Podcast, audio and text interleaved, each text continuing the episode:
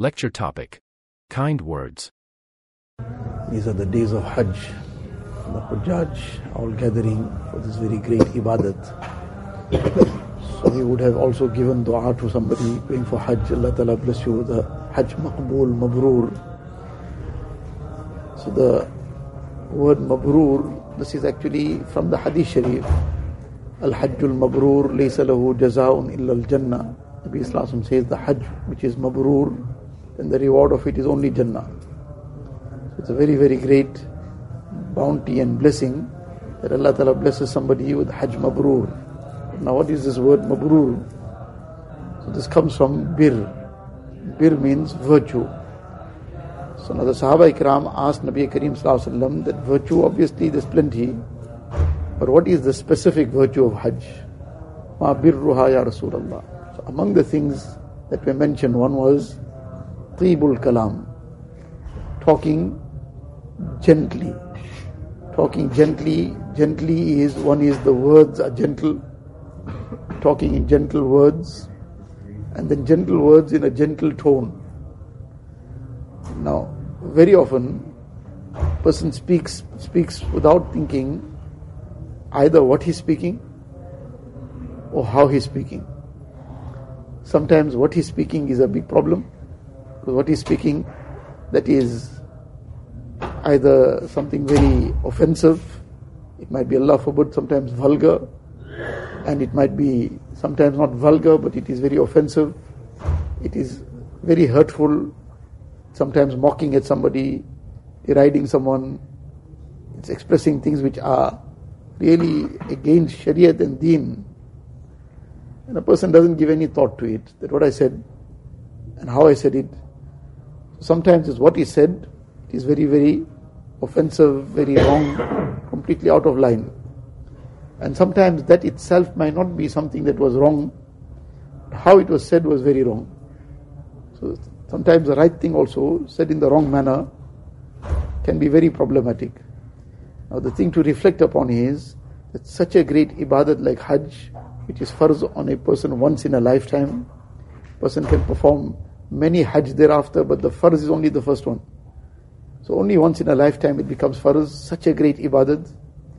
And the special virtue of this ibadat, among other things, is the aspect of tibul kalam, talking in good words, talking gently, talking kindly, talking in a way that is obviously pleasing to Allah Ta'ala and that endears the servants of Allah Ta'ala to Him as well.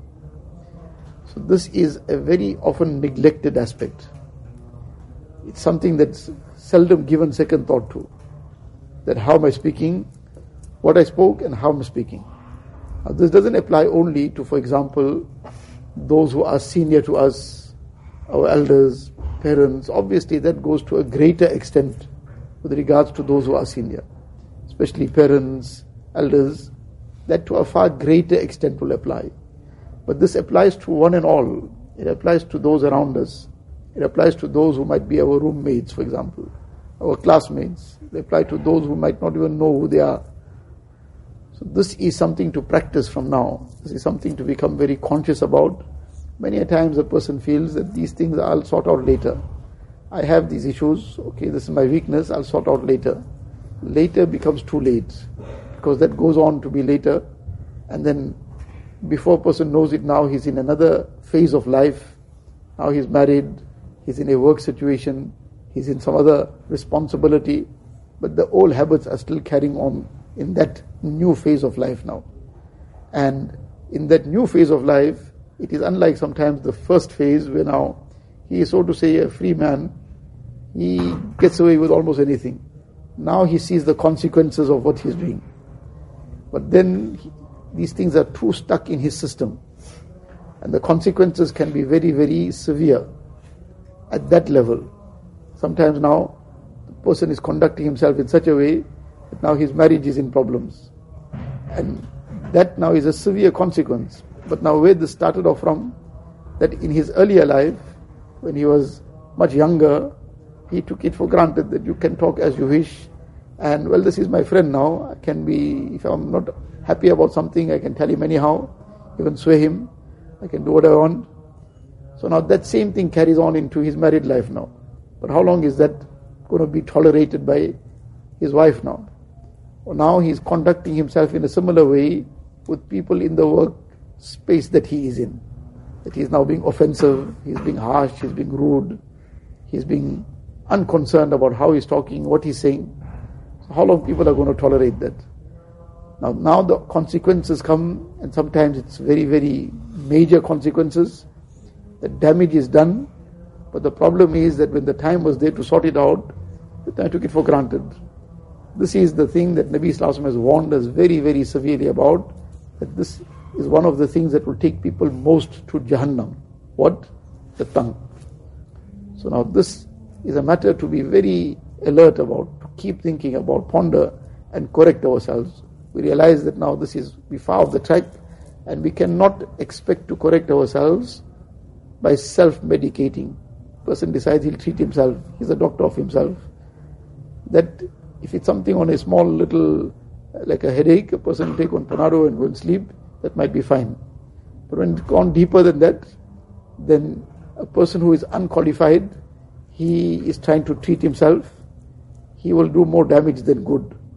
So though he is taking the pills that are prescribed to others, but he won't know how to take it. He won't know how to correctly administer it. As a result, he might do more harm than good.